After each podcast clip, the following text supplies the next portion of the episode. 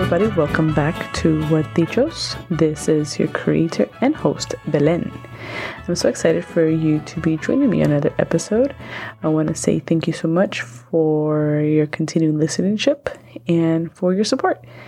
So, I want to start with giving thanks. Uh, this week is the Thanksgiving episode, as it happens to fall during the weekend of Thanksgiving.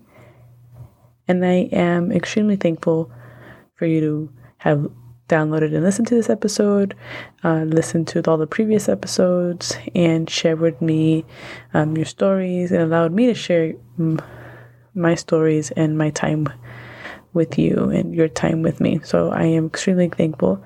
I also want to give special thanks to all of my guests that have had the opportunity to join me in every one of the episodes, as well as the behind the scenes, like Juan Carlos here in my house, encouraging me, my daughter, my son Julian, my mom, who is constantly listening to my episodes, my sister, who gives me critique, and all of my friends that uh, encourage me and ask me questions and follow up. So I want to say thank you for that. I'm sure that many of you are feeling a little weird with this Thanksgiving and probably perhaps with all the holiday season and the holiday times. I mean, it's really difficult to have to get into the, the spirit of anything considering there's a pandemic and there's limitations and everything. But I think and this is my opinion, I think this has had an opportunity to give us a chance to really understand what is important, um, the meaning behind everything that we do. And perhaps it's not just about the showing offness and and the fanfarrones, I guess, you know, like it's really more about what generally is important to you. And I know being locked up for me has been a struggle because I enjoy going out into the world and whether it's just mindlessly walking around somewhere or, you know, actually hanging out with with friends. It's it's given me a chance to actually enjoy being at home and just kind of settle. But there are days where I do go stir crazy and I'm like, oh my god, I need to get out of here. So I hope you are feeling the same, or maybe you feel better about it. I don't know. I, it's important for all of us to think about what this actually means. If you noticed recently, I had stopped a few weeks of recording. Um, there was a lot of different feelings that I have going into fall. I do get a lot of anxiety because of the time change. It it really messes up my whole system in terms of the sun, the sunshine. The darkness just to me just seems really eerie. And the constant just rush. Everybody once the time changes and everything goes into this dark mode earlier, everybody tends to panic. So there's like more traffic, there's more stress. You go to the stores and you just sense it. It's like this this hive of, of nervousness that everybody feels and I feel that. And right around the time that daylight saving time time change happens, I start to feel this way. I just feel really uncomfortable. Uh, I start getting nervous and I start getting anxious and I'm short tempered and it's probably not good. I mean, I recognize what it is, but it, it still feels like that way all the time. Another thing that was really itching at me that was really bothering me was the election just because it was it's just such a it was such a drag. I was so tired of hearing people talk about each other poorly about each other and really ignoring the pure fact of what is really important about an election is with the country and the future of the country. And there was just so much hate being spoken. And you know as as a recipient of that of a group that receives hate, it just became too much. Like the way that Spanish speaking families or immigrants or, you know, anything, it, just suddenly became this unfortunate thing to be. And I was just really stressed out. And so that that's another thing that I decided to shut down for for a little bit. I couldn't deal with the social media posts. I couldn't deal with reading and um, the news, and how infuriating it is, and you just wish it was like a movie where things just easily got fixed. But one of the biggest things about fall that makes me really nervous and I get anxiety about is the anniversary of my son's passing, to whom I want to dedicate this episode to. For many years, I have avoided talking about it too much for the reason of avoiding pity or drawing attention to myself. I think about that feeling of sadness and realize that perhaps it is not a feeling I am entitled to feel, that I should just carry on and let it be part of me. That was my initial feelings. I never really spoke about it, about my son's passing for that reason because I just didn't want to draw attention. And I'll get more into that later on. But I do want to dedicate this episode to him and talk about him because I believe in the the power of his presence and the power of what he obviously means to me. And as long as I keep talking about him, and my family keeps talking about him, the more we remember him, then the real it becomes. And the easier it will be to talk about him. So, to give you a little bit of a background story, I lived in South Carolina between for about a year. I think I, li- I moved out there in 2011 and I came back around 2012 and while I was living in South Carolina, I found that I was pregnant in the most interesting way. So here goes that story. I was driving with my daughter down the main road in Beaufort, California, Beaufort, South Carolina, and Savannah was in the back seat. She was probably a year already, a year and a few months at this point. I was driving and I suddenly felt really dizzy and my vision blurred. And I do have a history of migraines, so it didn't seem out of the ordinary, but it just it really scared me that it happened while I was driving. Thankfully, it wasn't a really busy street. I mean, it was a busy road, but there wasn't that many cars, so I had a chance, an opportunity to pull over and just take a breath. And at the same time, as my vision started blurring, my heart started racing, and I started feeling these palpitations, and I got really scared. I got really nervous, and I stayed on the side of the road for a little bit until I can calm down enough to to call Savannah's dad. I had an opportunity then at that point to make an appointment because he just said, Well, if you don't feel good, make an appointment. I did.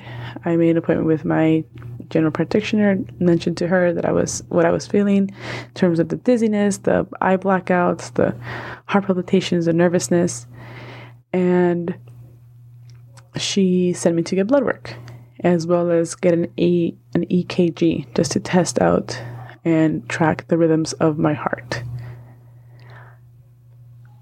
I also had a MRI scheduled because of the vision, but that appointment got canceled. My provider called me and said, Hey, we found out the reason why you're feeling this way. You're pregnant. And I was like, Whoa, was not expecting that.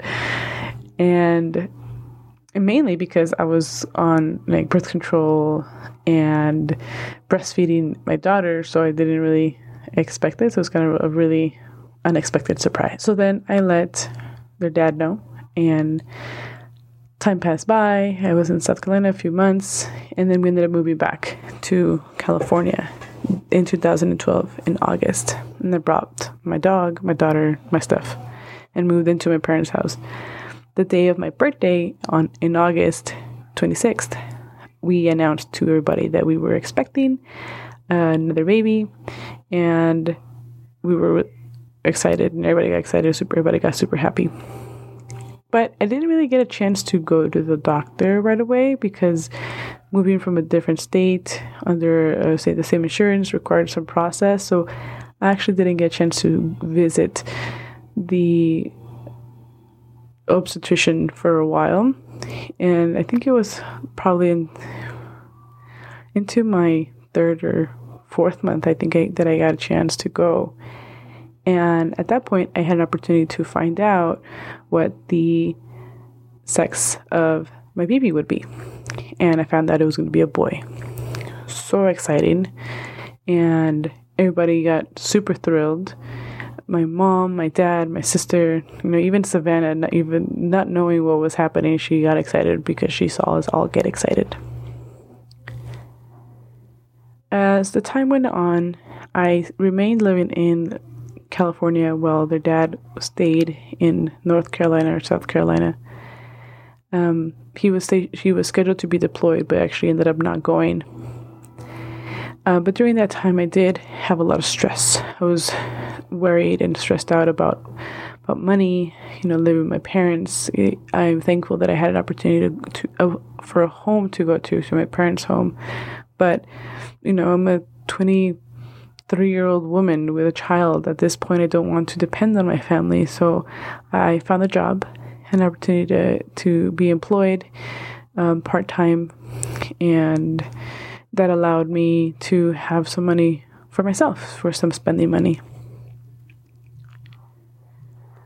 So I worked, I was pretty stressed out about, you know, working and being tired and and eventually um, as t- time passed by, um, you know, things just weren't working out too well with with her dad. But um, I don't want to talk too much about that because that's not about that's not the topic of this episode.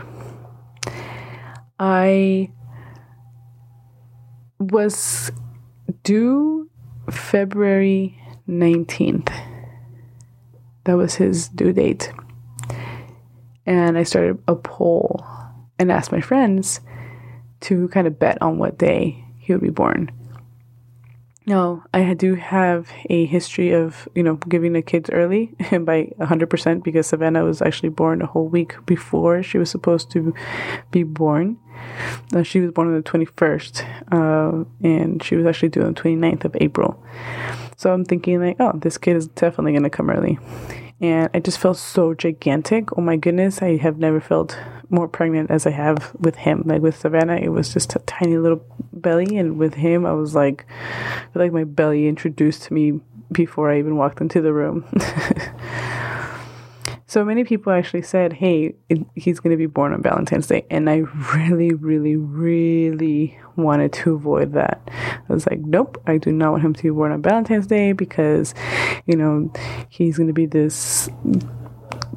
Dominican little boy that's gonna start romancing other girls because he was born on Valentine's Day. He's like, oh, da, da. and then I did not want that. that was my reason.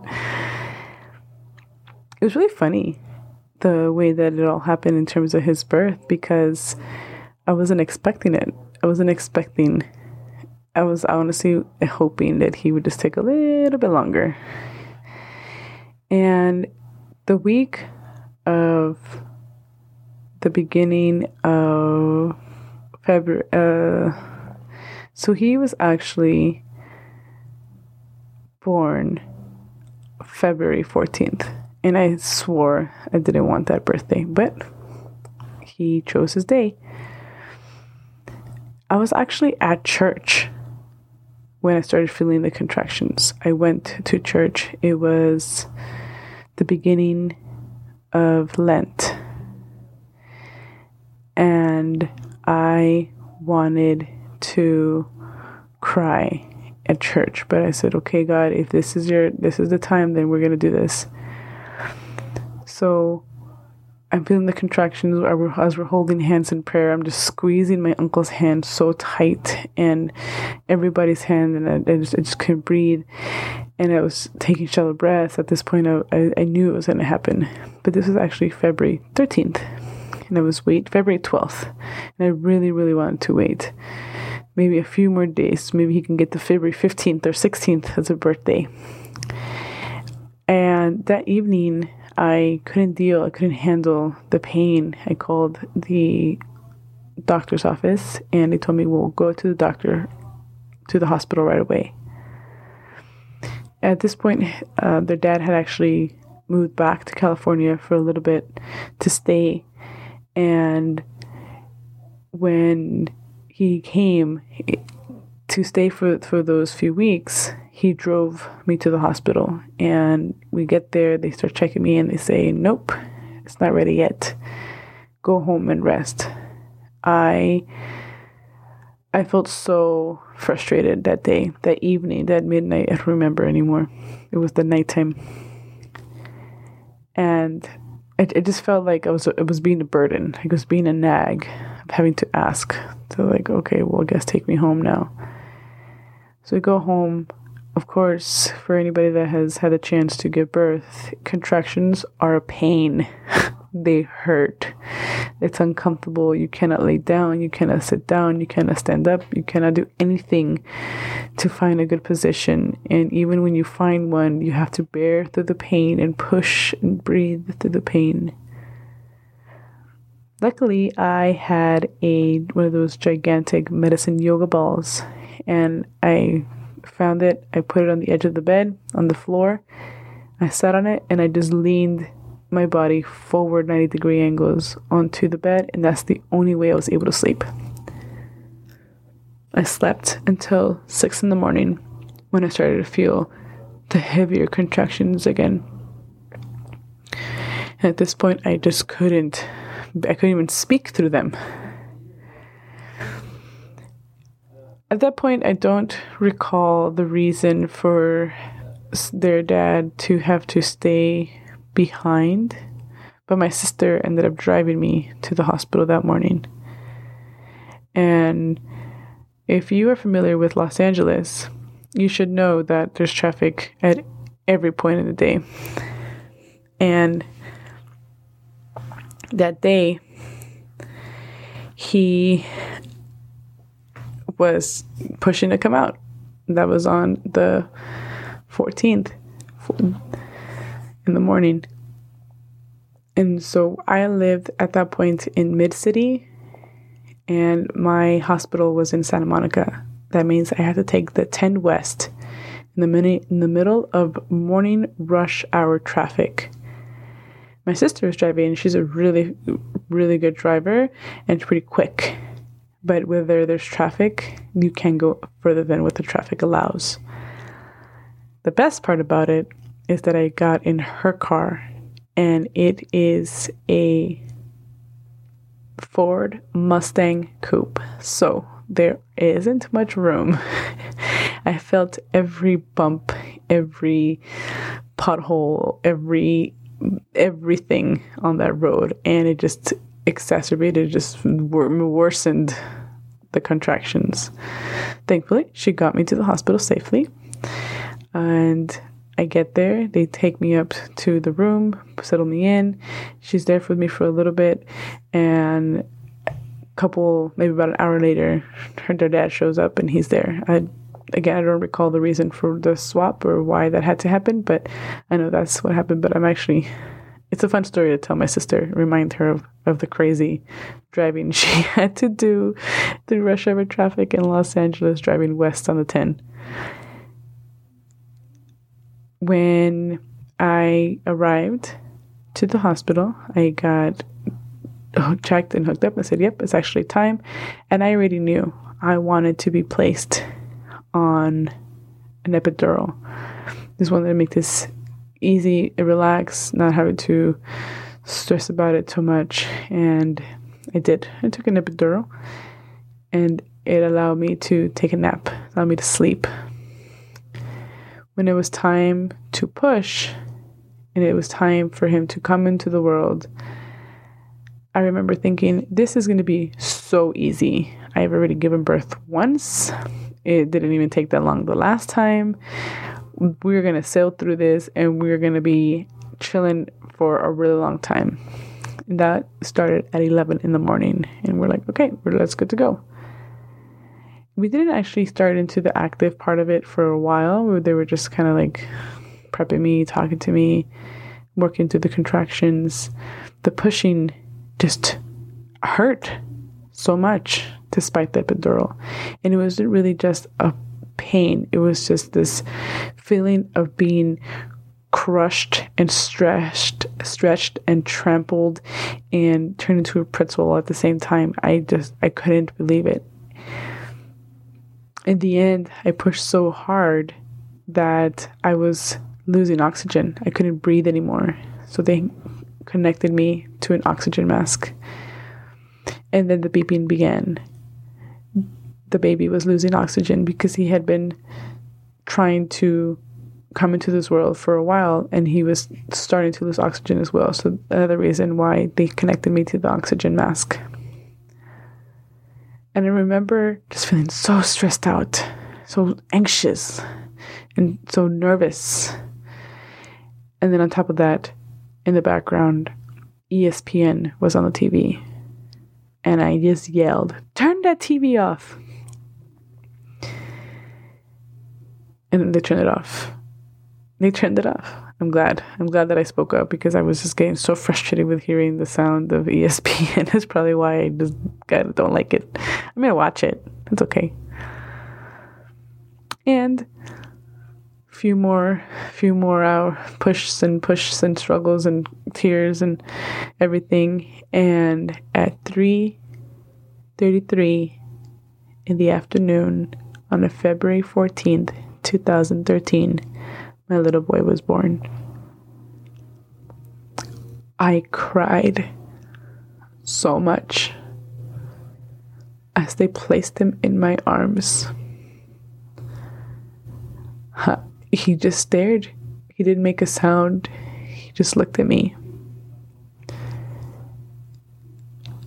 I, I, I couldn't stop crying.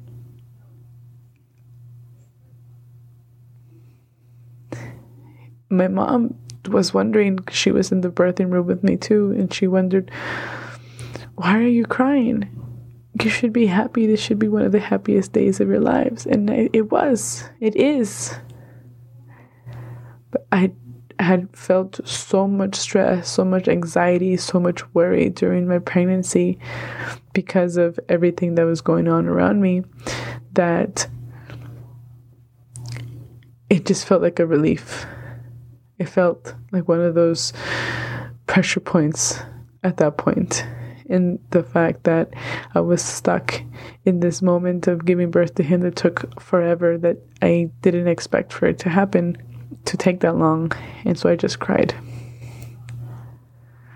They cleaned them up, wrapped them up in a little bundle, make sure he was okay.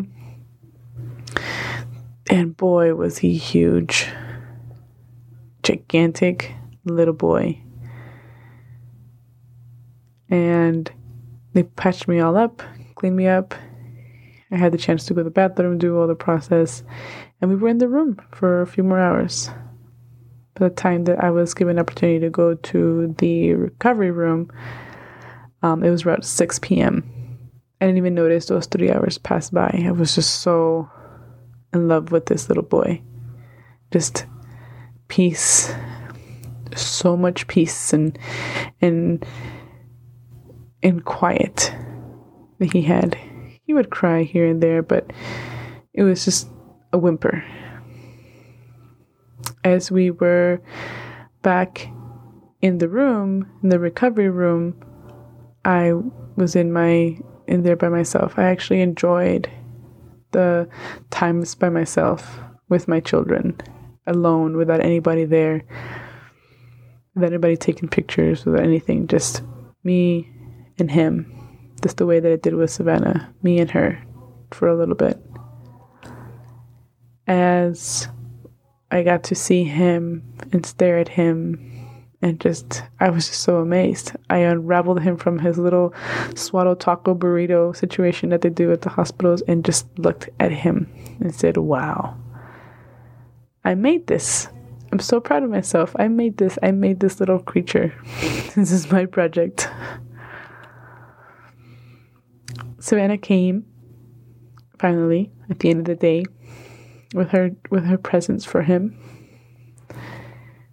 she bought him a Donald Duck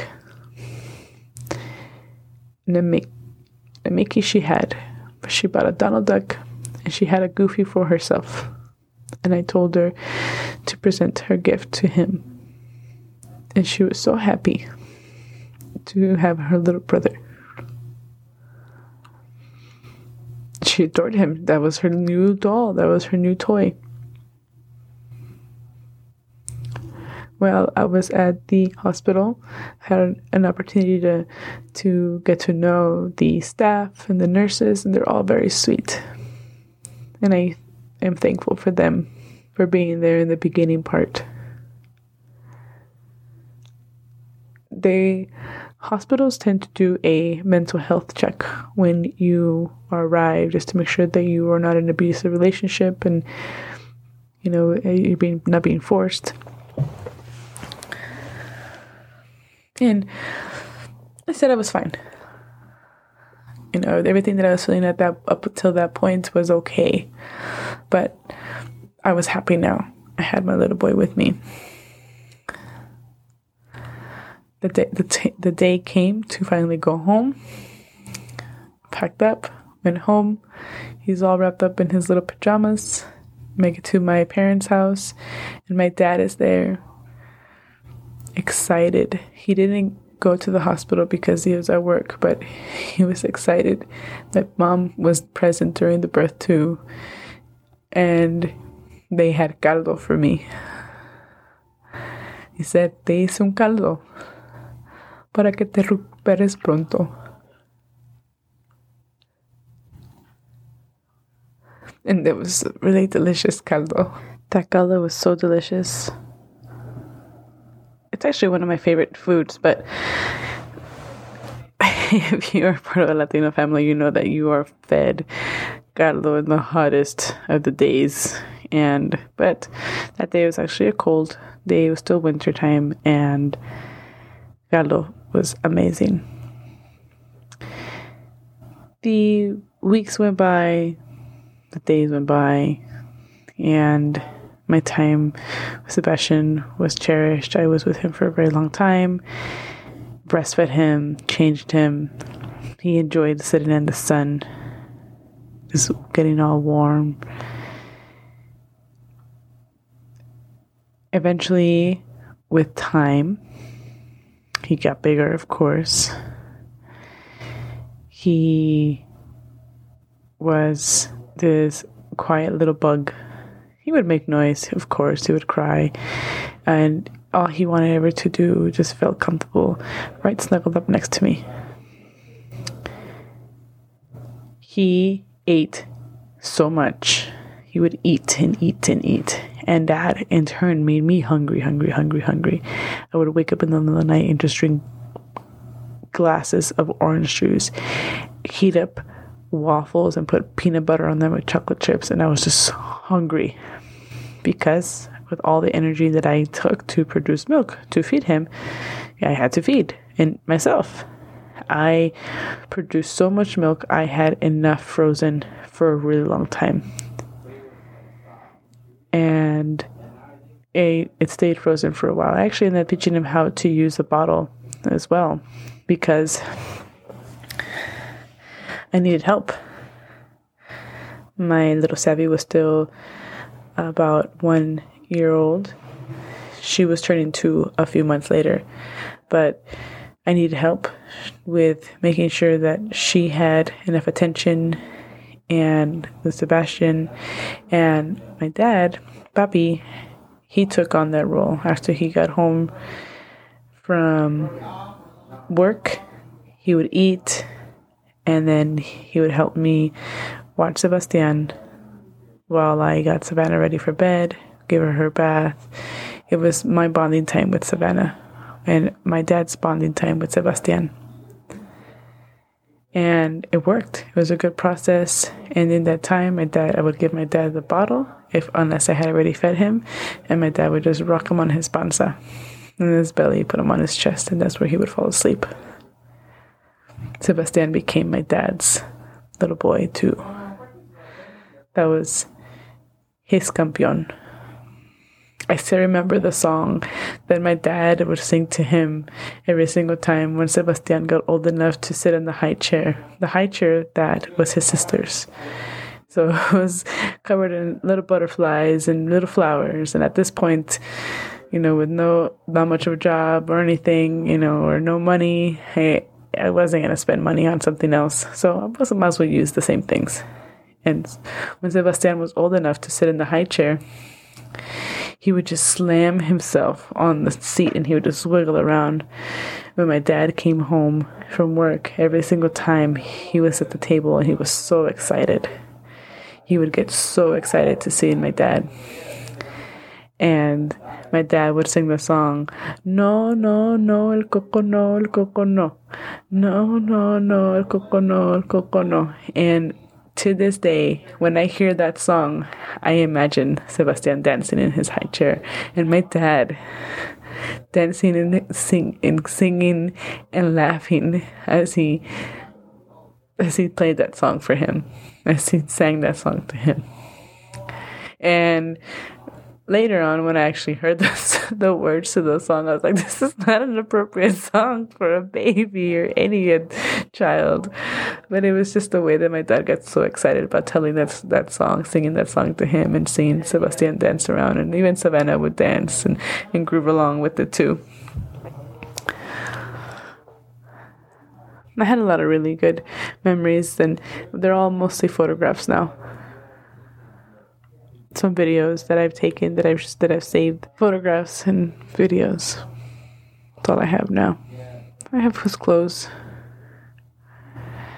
As the months went on, you know, every day, every month was new. Eventually, I needed to go back to work. I needed to go back to work because I needed money, and despite the fact that their dad had already been discharged, he wasn't able to find a job. So we were a little bit on the low end in terms of what we could provide, and we still had to pay rent to my parents and buy food. And so I got I went back to work, started working, and that's where all the milk supply that I had pumped up was really helpful because Sebastian was really good at drinking the bottle. I don't know why or how the conversation come up that we needed to find daycare for him, for Aunt Savannah. I think it was because I think their dad needed to go. He was going to be finding, he actually had found a job and there wasn't anybody to watch them during the day.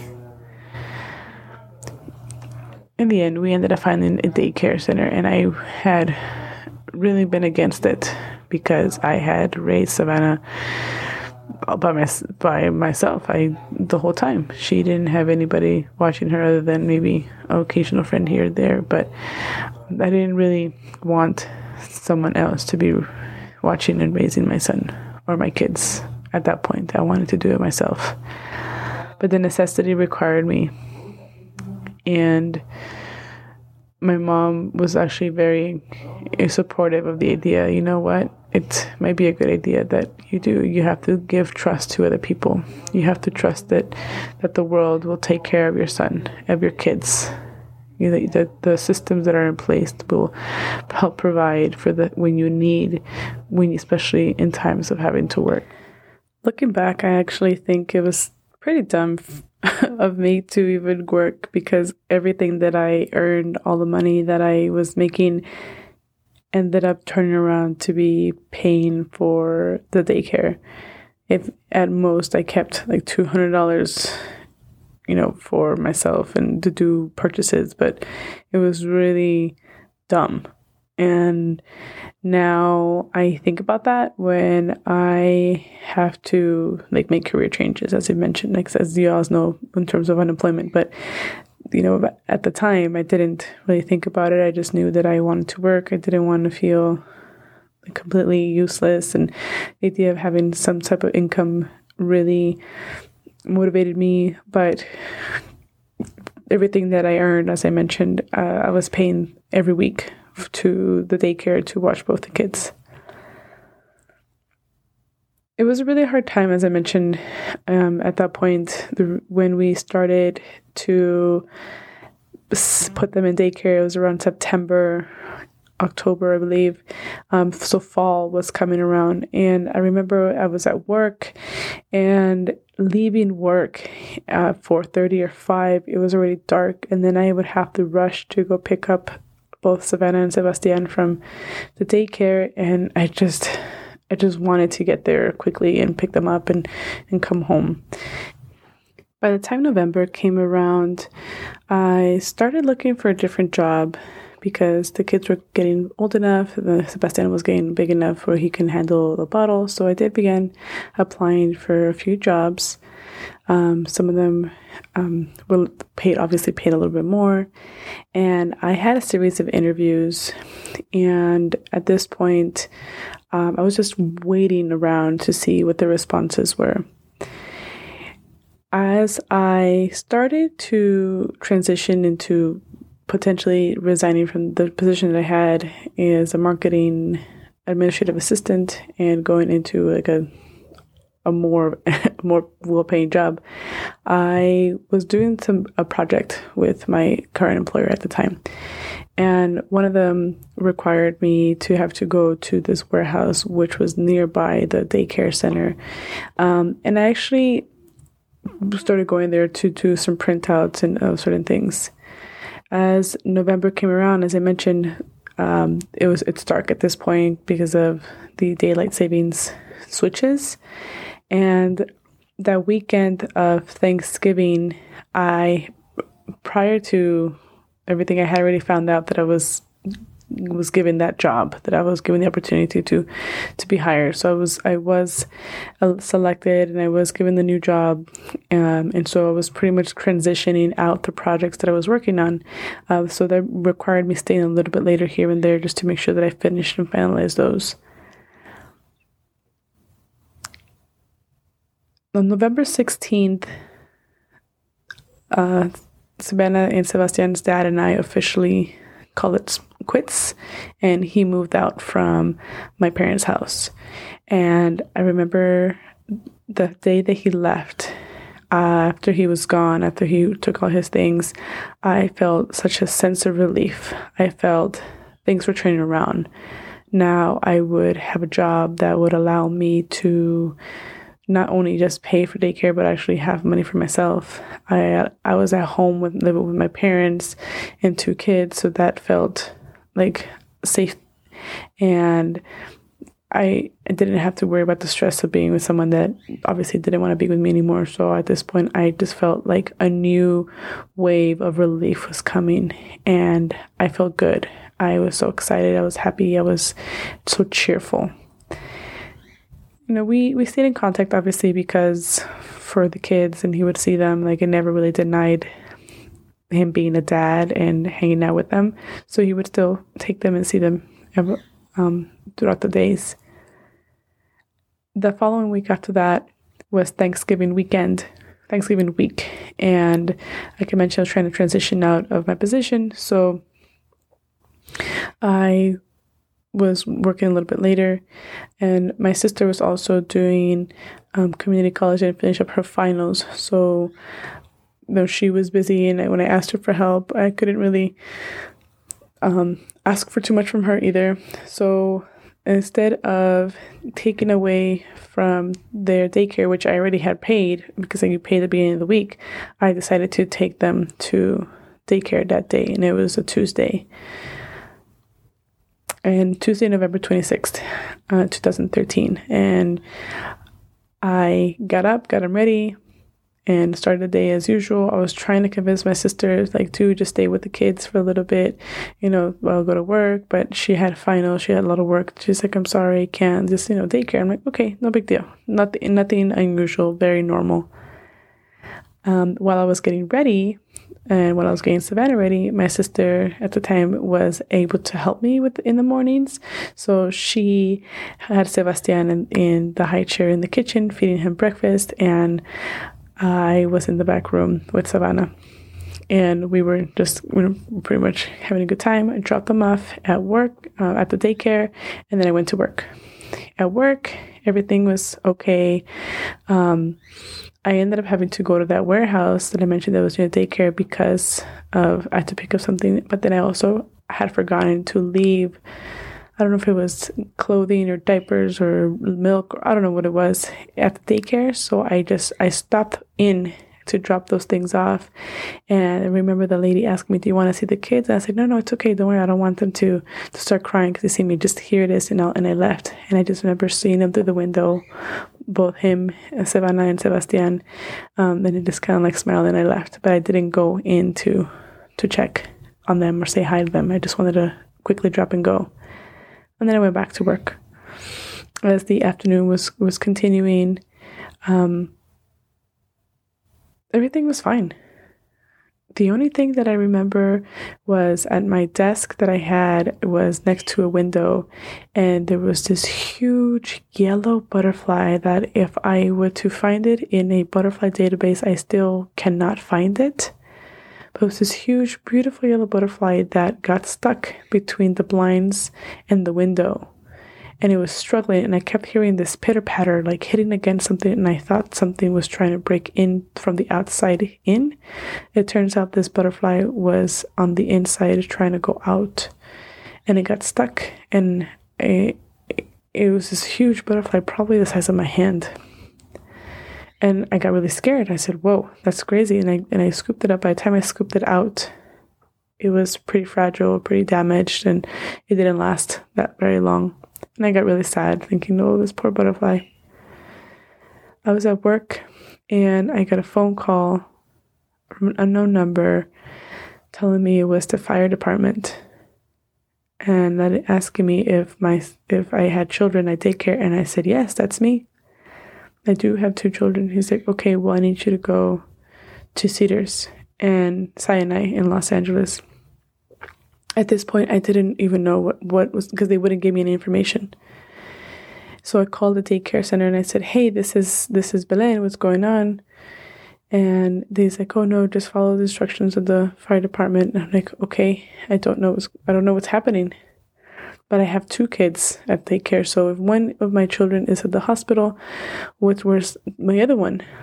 So I, I I get really worried. I get really stressed. I asked my my friend who was I was working with my coworker and I tell her to please try me to Cedars and I was the longest furthest drive that I've ever had to drive from Culver City to Beverly Hills. And I called their dad, getting him on the phone, like, listen, this was what's happening. I don't know what's going on.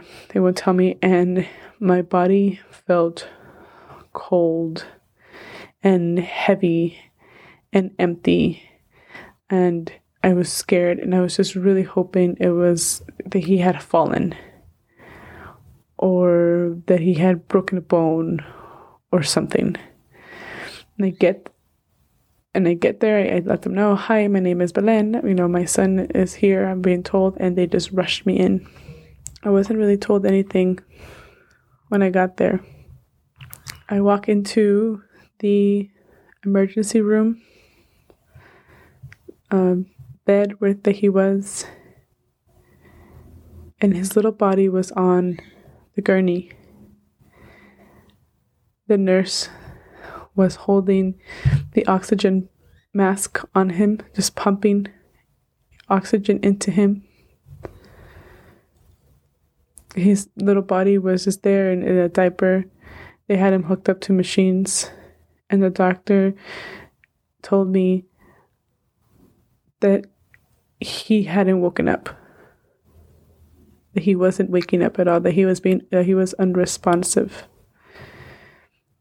And at this point, being unresponsive for so long, they told me that most likely he wasn't going to make it. And I said, What happened?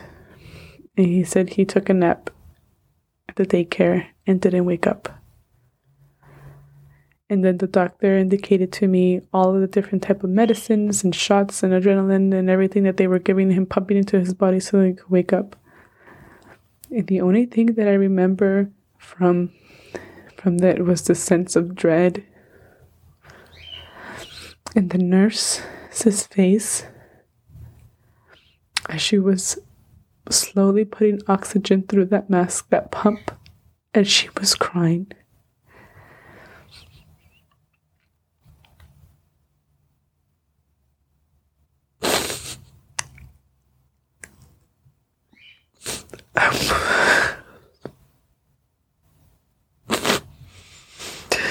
she just cried.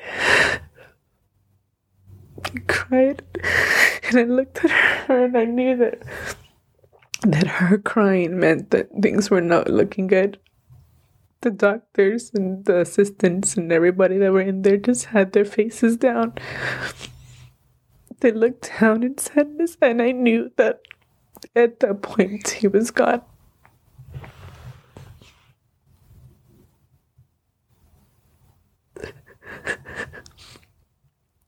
I collapsed on the floor, crying. I got up, I kissed his little body, and I cried so much, hoping that in the in a way that fairy tales and Disney movies and magical movies have shown me that the moment that a tear falls off a face filled with love and sadness that it would magically wake him up. It didn't happen. He wasn't waking up no matter how much I cried on him. Maybe thinking that every single tear that fell on him would help him relive and come back to life.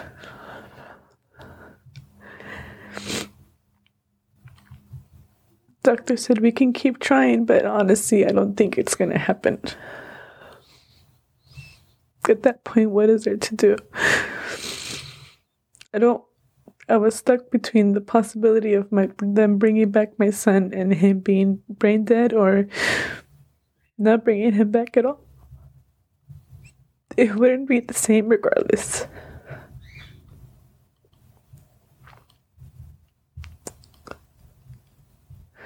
So the nurse stopped pumping air in him.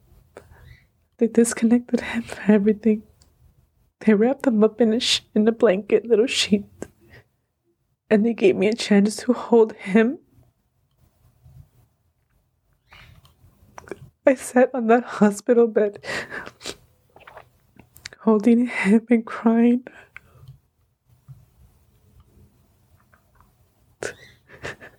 The same tears and the same sadness that I felt when he was born all came rushing back to me.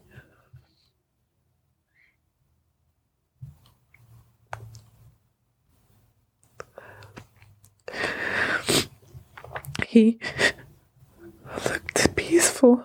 He was asleep to me.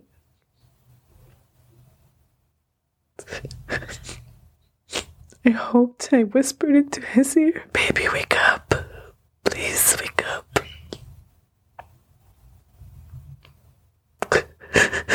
Mama needs you. Please wake up.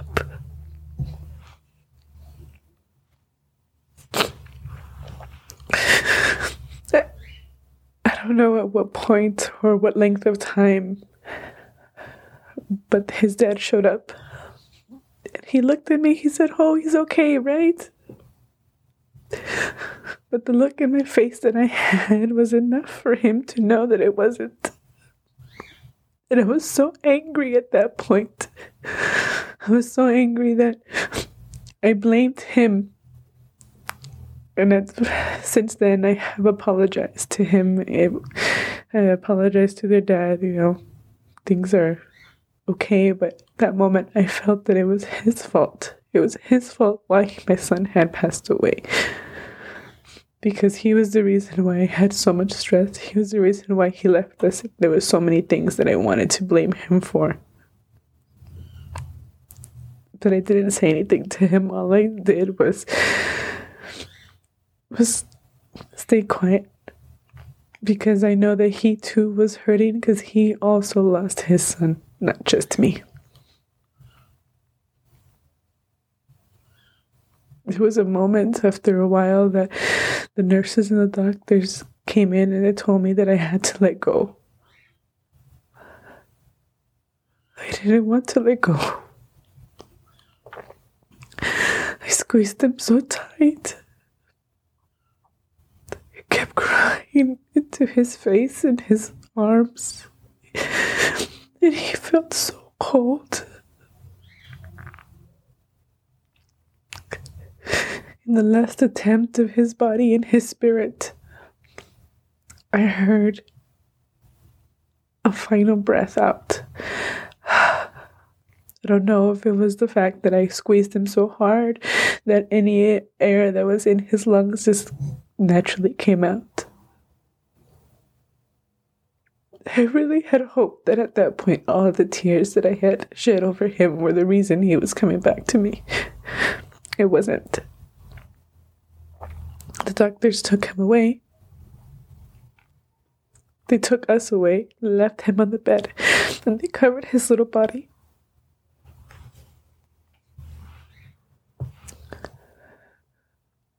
I remember looking at him and being like, why hasn't anybody cleaned him up? His diaper was full. His face looked like he had had a really good lunch. His little arms looked had all little specks of blood from everything they had poked him with. Why didn't anybody clean him up? I wanted to clean him up. It took us to a different room. And there was two detectives from the, the Los Angeles Police Department that had shown up to speak to us and ask us questions about when we dropped them off, who was responsible, etc. They too were trying to figure out the cause, maybe making sure that it wasn't foul play of any sort. It wasn't. That asked if I wanted to press charges for the daycare center. I didn't in my loss, I didn't want to make other people suffer because of of it. The daycare center that I had was a family owned daycare center.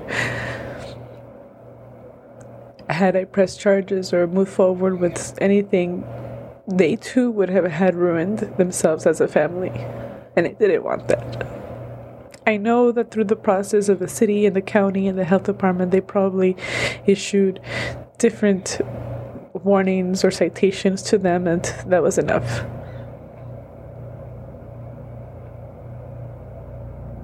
The detectives left.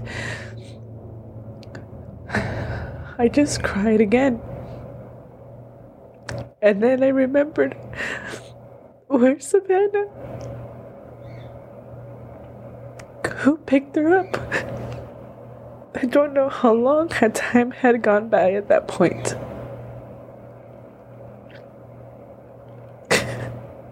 Thankfully, the, my friend, I think she was the one that called, and my sister was able to pick her up. After the long period of, of waiting, they take us to another waiting room, and I see my parents, my aunt and uncle, my cousins. And then my sister shows up with Savannah. She runs to me and hugs me because she's scared. She was really scared at that point because she didn't know what was going on.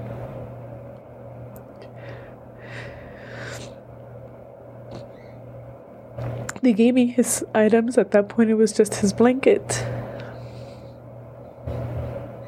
his sweater that he had on, his pants that were cut up. And I left that hospital without my son.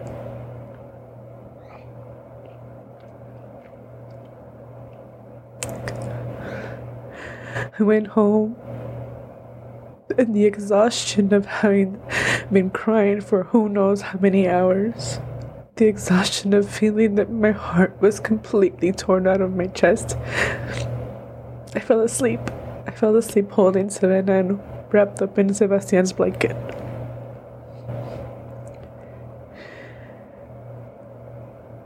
I woke up in tears in the middle of the, the night to sleep, screaming. And I called for my mom.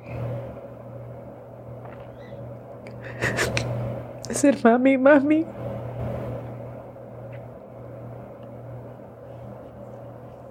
Mami, la mariposa.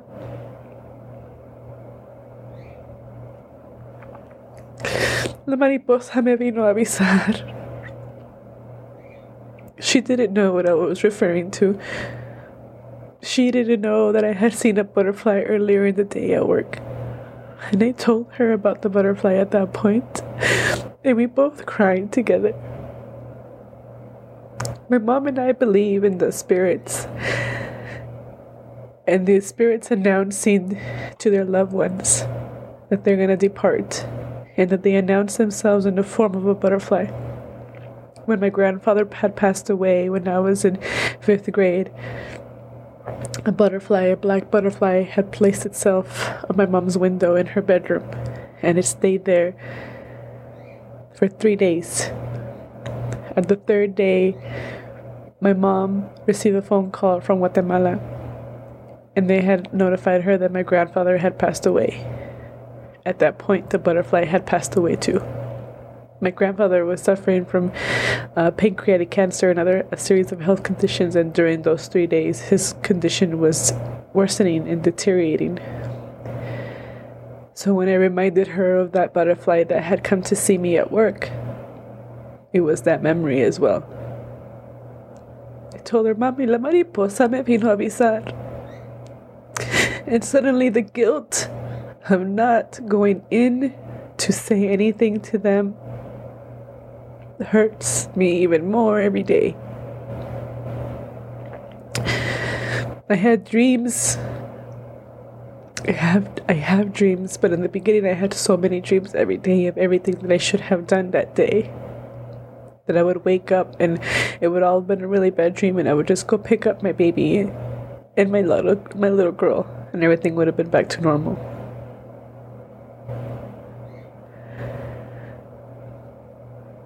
I had dreams where I was being rug- rushed out of a burning building and that my son was still in the room and I was being pulled pulled out and still screaming and hollering like no I have to go back. My son is in that room. I can't leave and the further and further they pushed me forward out of that building the further away he got and I couldn't reach him that is how I feel.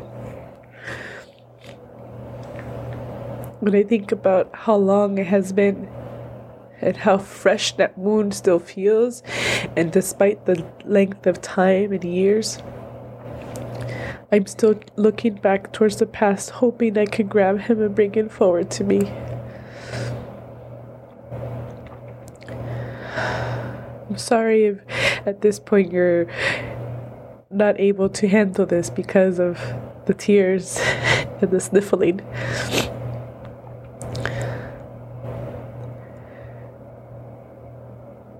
My mom my mom cried with me every day. There were so many people in the house that week because it was Thanksgiving. It was Thanksgiving week. Everything had already been ordered, everything had been prepped. So for Thanksgiving, we still had Thanksgiving dinner.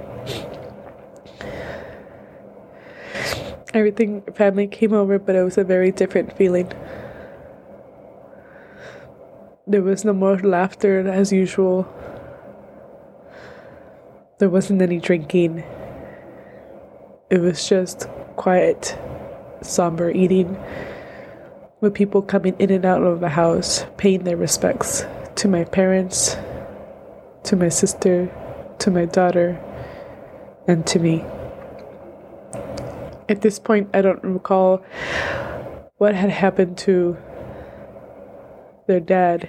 I know that he had also lost his kid, so I'm not sure how he was managing, how he was coping. A big part of me wish I should have asked him more. And I apologize for that. My son passed away November 26th at 5:30 p.m. 2013. He was just a few months shy from turning 1 year old.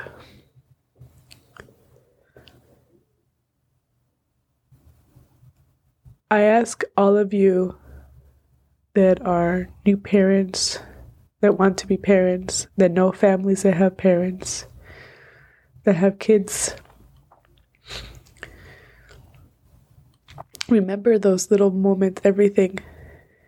And if people tell you you're being overly cautious, overly worried, just do what you need to do to keep your children safe at your own measures.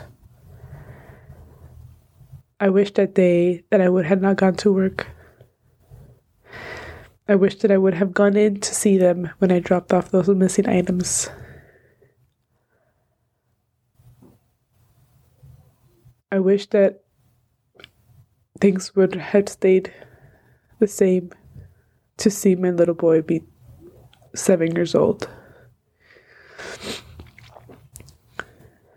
My new normal today is a normal without my son. And now, when we all complain about things going back to normal through this pandemic, there is no normal. The normal that you feel every day, what you're experiencing, that is normal. We're not going to be able to go back to what we were once because so many things have changed all we end up doing is just adapting to what we are given every day. At this point, November 2020, many families have lost loved ones, whether it be due to COVID, whether it be because of brutal police killings that have happened that have been over the news for a while, whether it be from, from hate crimes whether it just be from natural causes or anything. Those families, those people are not normal anymore. The things that made them normal has changed.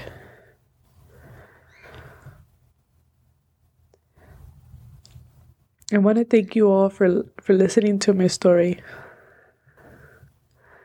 For crying with me if you cried with me I tell you the story not because I want you to feel pity for me and feel sad for me. At this point, seven years later, I have done much for myself. I went back to school and finished my degree that I had started during the time that Sebastian was alive. I was able to buy a house. I found a new soulmate for me that is compatible with me and me to him. Things have definitely gotten better. And though I am really sad about the loss of my son, I don't define myself just by that anymore. It is part of who I am, but there's many things that have changed that continue to define me every day. I do still believe in God despite that. There was a moment in time when I did feel really, really lost. But just as I had given my son to him one one Sunday that I had taken him to church and told him, God, this is an angel for you. I ask of you to watch over him. This how Savannah had been baptized as well my children were chil- are children of God, and I believe that he, he has him in his glory. So, despite the fact that he's gone, I still thank God every day for giving me the opportunity to have known him, to have him be part of me. Through him, I have known a lots of different kinds of friendships, Many things were defined at that point. The love and the connections that have been truly meaningful were made because of his connection to them and reminds me of his ever growing presence. And I know that as things change every year, new things happen, he will always be a part of us. My daughter still at this point remembers her little brother. She has anxiety and worries of her own, but I know that through time and careful conversation, she'll be able to manage them as well. My parents are still very sad and think about uh, all of it, but they too have come forward. My sister also lost her nephew, but she too is also moving forward. We all have adapted to this new normal without him. These losses sometimes hurt a little bit more when we are ex- hoping to create and rebuild our families.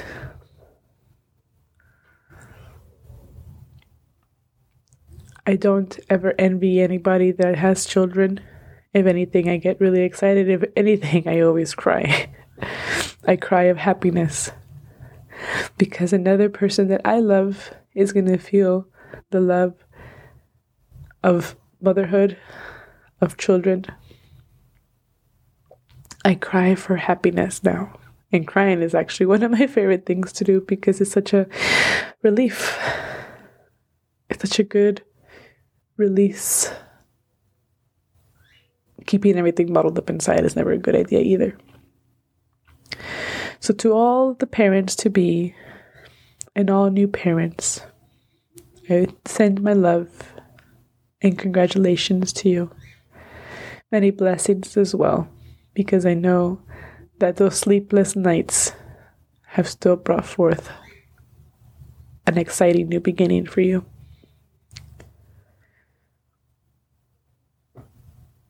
Thank you again for listening to my story. If you'd like to connect with me and have a more of a deeper conversation, I am open to it. If you know someone that has lost their children due to SIDS or any unfortunate reason, please reach out to a loved one and professional help. There are lots of services. One of the services that I'm very proud of that I support as well is First Candle. You can find them on Instagram, on their website as well. Love everybody. Love each other. Thank you all again so much.